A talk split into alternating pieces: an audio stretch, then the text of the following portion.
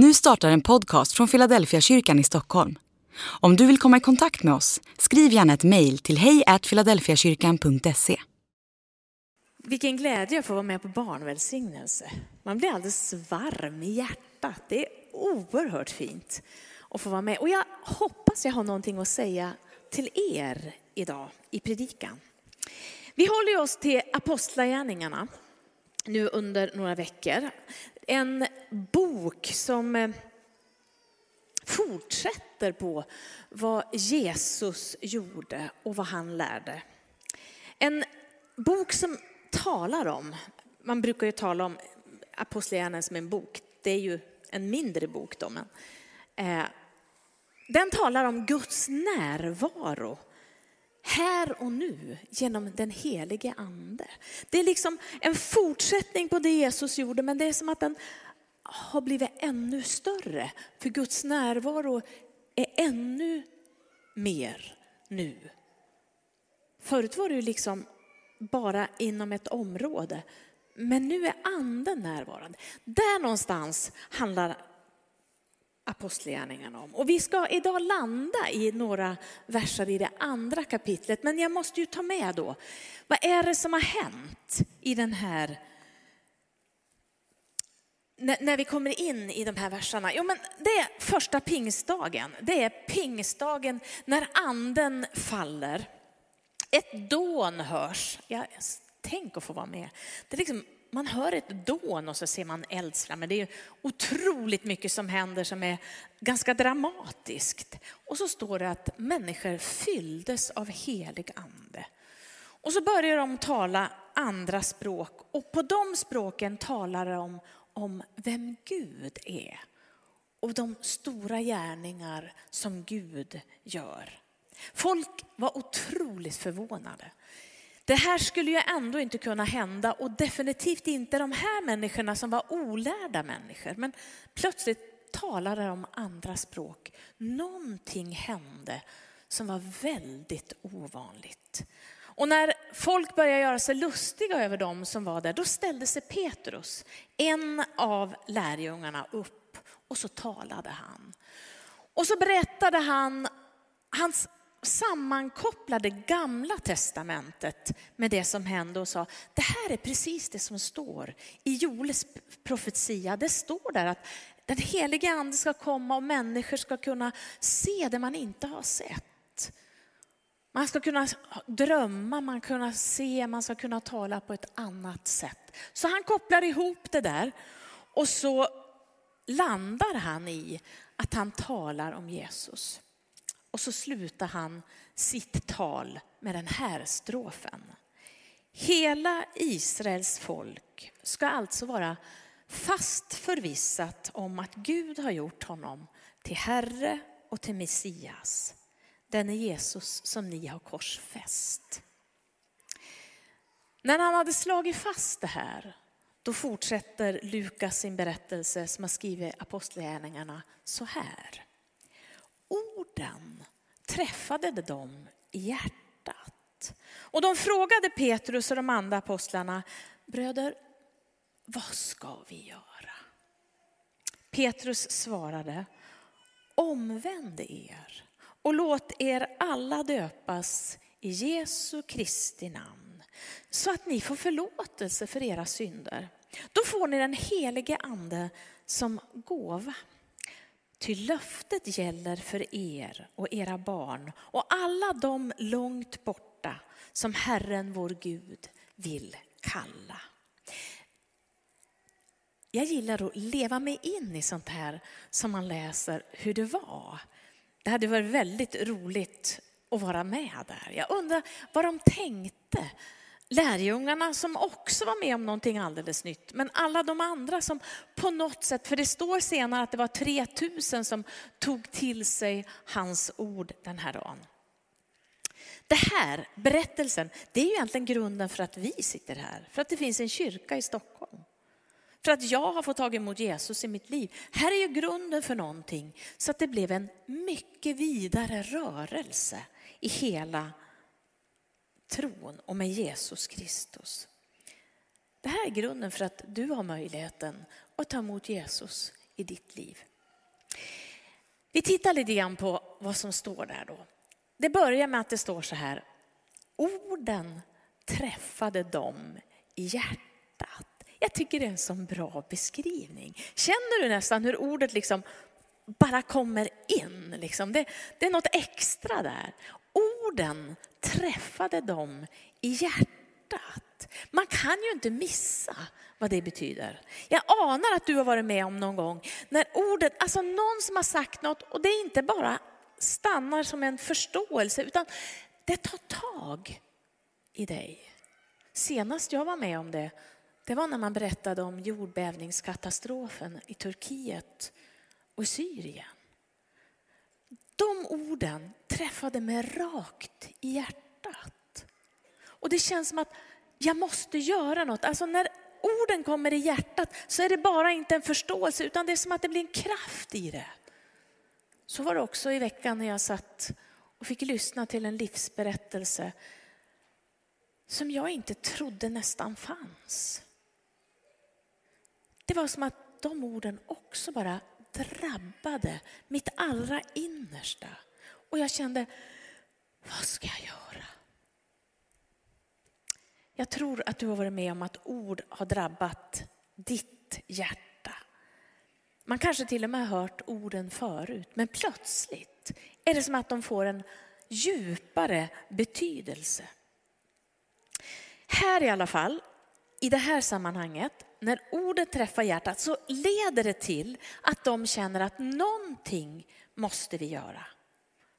Men vi vet inte. Så de ställer frågan, bröder, vad ska vi göra? Någonting har hänt. Vad ska vi göra? De kände att någonting måste de göra. De måste förändra någonting. Vi ska se lite senare vad som händer, jag återkommer till det. Men jag känner bara att jag vill inte gå förbi här. Tänk om det är så här, att det är så här Gud talar ibland. Att det träffar ditt hjärta. Ibland så tänker man, ja men hur ska jag veta när Gud talar? Vet du, jag tror att det är en av delarna. När du känner att det tar tag Vet du, jag tror till och med att Gud talar till mig och Selene, du måste göra något för jordbävningskatastrofen i Turkiet och Syrien. Var med, gör något. Alltså när hjärtat träffas. Jag tror att Gud talar så. Och jag tänker att så ofta är det att det är jag som talar med Gud.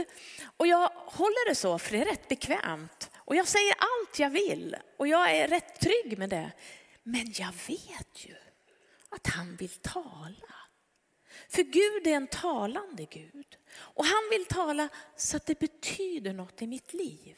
Och kanske både du och jag skulle vara lite uppmärksam på när orden drabbar, träffar ditt hjärta, det känns här inne. Tänk om det är Gud som försöker säga någonting till dig. Frågan är inte så dum sen, vad ska vi göra? Ibland kanske du redan vet. Men jag tror att Gud vill tala med oss och kanske han talar till dig på något sätt idag att något ord drabbar ditt hjärta. Vi fick börja med att sjunga Din kärlek är villkorslös. Jag upplevde att det drabbade mitt hjärta. Inte här, utan här. Och jag kände, det här vill jag ha.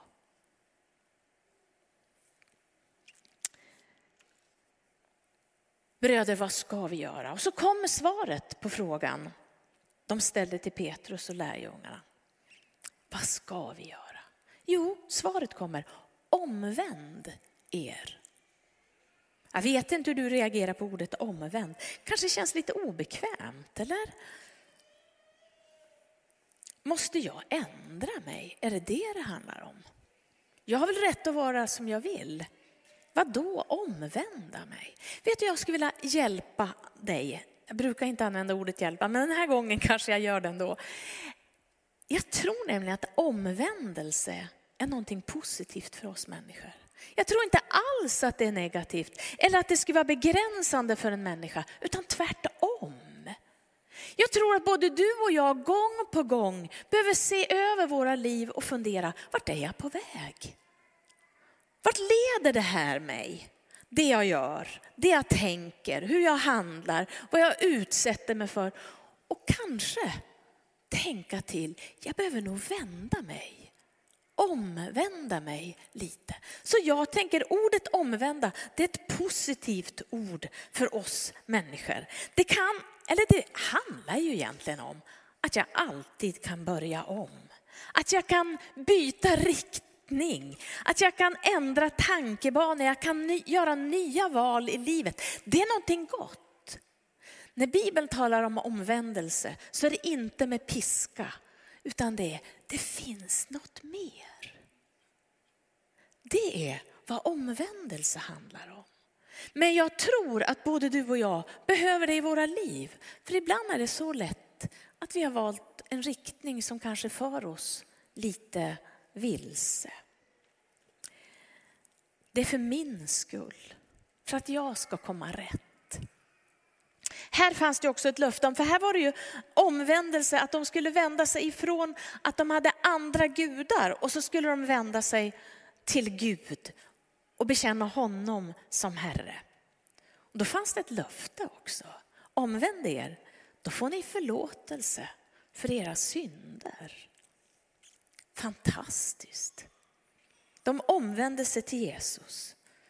Han blev deras Herre. Vet du vad? Det där löftet om att få sina synder förlåtna, det är lika giltigt idag. Omvänd, vänd dig. Ta emot Jesus i ditt liv och du får dina synder förlåtna. Jag hörde om en kvinna som sa så här, jag är så avundsjuk på dem som tror på Gud, för de kan bli förlåtna. Jag skulle också vilja ha någon som kan förlåta mig. Vet du, det finns en som kan förlåta. En som kan göra så att du inte behöver bära alla dina tunga bördor själv, utan som faktiskt vill bära dem, eller ta dem åt dig. Omvänd dig så ska du få förlåtelse för dina synder. Någonting som faktiskt förändrar livet. Så kommer nästa uppmaning. Låt er döpas i Jesu Kristi namn. Det kommer som nästa uppmaning. Omvänd er få era synder förlåtna och låt er döpas i Jesu Kristi namn. Ett viljebeslut. Dopet är det. Ett sätt att visa vad man vill, men också låta Gud göra vad han vill i mitt liv. Jag brukar säga det, jag har faktiskt suttit i dopsamtal tre gånger den här veckan. Och då brukar jag säga så här att dopet är alltså som ett mynt. Ni vet ett mynt har två sidor. Ena sidan kan det stå 10 kronor och nästa är det en krona eller så på den två sidor. Så är det också med dopet. Dopet handlar ju om vad, vad jag gör. Och här säger de att låt er döpas. Och det handlar om att jag tar ställning, jag vill leva mitt liv med Jesus. Och så står det också så här att jag döps till Jesus. Det är liksom vad jag gör. Jag bestämmer mig och jag gör det också att människor ser att jag döper mig. Men så den andra sidan, det är en spännande sida vad Gud gör i dopet. För du vet, det han gör i dopet, det kommer du behöva hela livet för att upptäcka. För du kommer gång på gång påminnas om, det här har jag i dopet. Och så får jag påminna mig om, det har redan Gud gjort. Han talar om att jag dör med Kristus, jag uppstår med honom. Det står att jag döps till honom i gemenskap med honom. Jag får synderna förlåtna, jag har ett evigt liv, jag får nåd över mitt liv. Alltså det är så mycket. Jag skulle vilja uppmuntra dig att påminna dig om vad du har i dopet. Och du som inte är döpt, det är en välsignelse att få ta det steget. Så det är inte pekpinnen här heller när Petrus säger omvänd er och låt er döpas. Utan det är för människans skull. Att få komma in i Guds gemenskapen på ett alldeles speciellt sätt. Så omvändelse vill jag säga, det är en välsignelse för våra liv. När du hör de orden, omvänd dig, så kanske det kan vara att du behöver rätta till riktningen. Jag brukar säga det om jag har en linje i mitt liv och jag följer den, men plötsligt så tar jag bara en liten, liten ändring. Men ni vet hur den blir, så blir den här ändringen större och större. Omvänd. Alltså kom tillbaka till det som var tänkt. Grundtanken för varje människa det är gemenskap med Gud. Men sen handlar det också om våra liv. Vart för det här mig? Mitt sätt att tänka om människor. Vart för det här mig? Hur jag väljer att göra i olika sammanhang. Vart för det mig hur jag agerar i min familj? Omvänd. Kom tillbaka till det som var tänkt. Så omvändelse är en välsignelse för dig och mig. Och jag tänker, grunden är för att vi ska få tänka nya tankar, se nya perspektiv. Tänka Guds tankar står det till och med.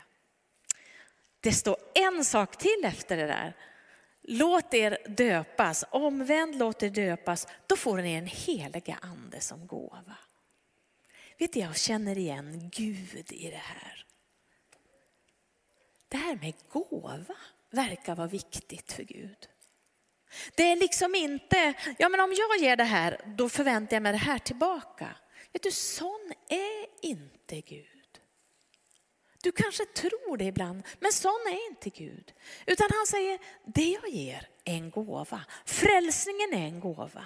Min närvaro är en gåva. Och den helige ande, att få ta del av Guds närvaro här och nu, är en gåva. Du behöver inte betala igen. Du får det bara. Du får det av mig, säger Gud. Ni får den heliga ande som gåva. Och det egentligen hela apostlagärningarna handlar om, det är att man har fått en helig ande som gåva.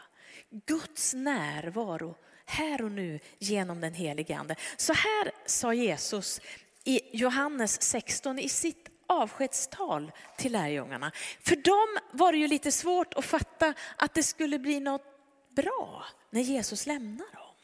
Hur skulle det bli? Så här säger han. Jag sa er, jag sa er det inte från början eftersom jag var hos er. Men nu går jag till honom som har sänt mig och ingen av er frågar mig vart går det, utan det jag har sagt er fyller era hjärtan med sorg. Men jag säger er sanningen. Det är för ert bästa som jag lämnar er. För om jag inte lämnar er kommer inte hjälparen till er. Men när jag går ska jag sända honom till er. Jag tänker lärjungarna, när de upplever det här, att anden faller och nu fattar de, nu är han här igen. Nu är Jesus tillsammans med oss igen, närvarande genom sin ande. Jag tror att det var det som gav dem mod, för bara strax innan är de inlåsta av rädsla. Och strax efter det här, då ger de sig ut i den helt, i då helt kända världen.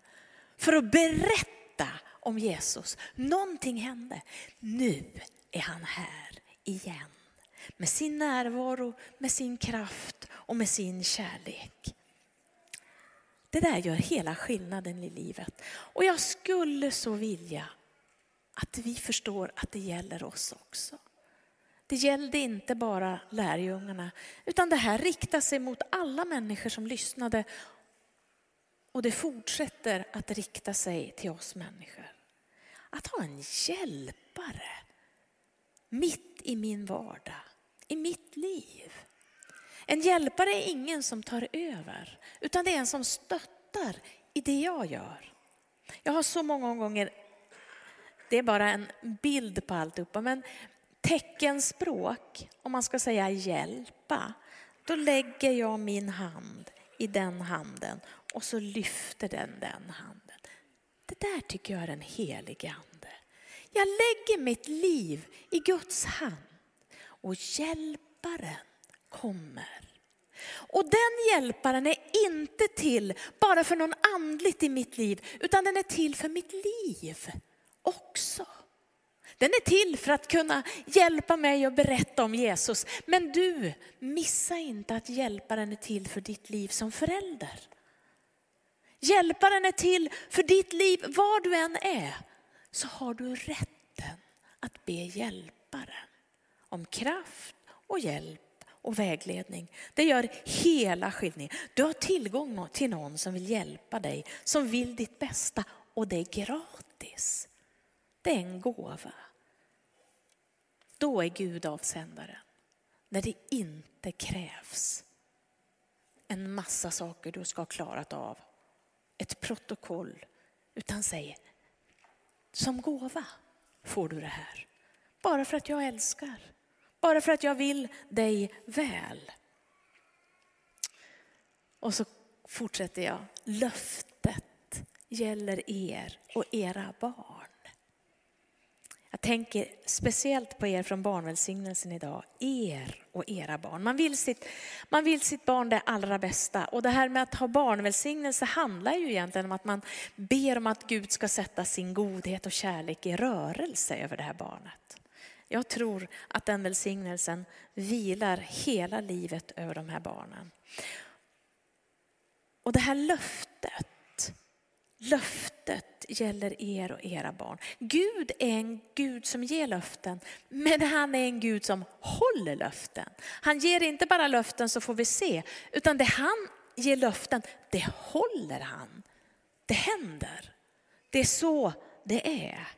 Han infriar sina löften. Det han har lovat, det gör han. Jag tänker på, här lovar han till och med att i den här situationen så säger han, det här gäller er och era barn. Det handlar om att det håller i generationer. Det där är spännande tycker jag. Egentligen handlar det om det Jesus också sa, jag är med er alla dagar till tidens slut. Det är samma sak.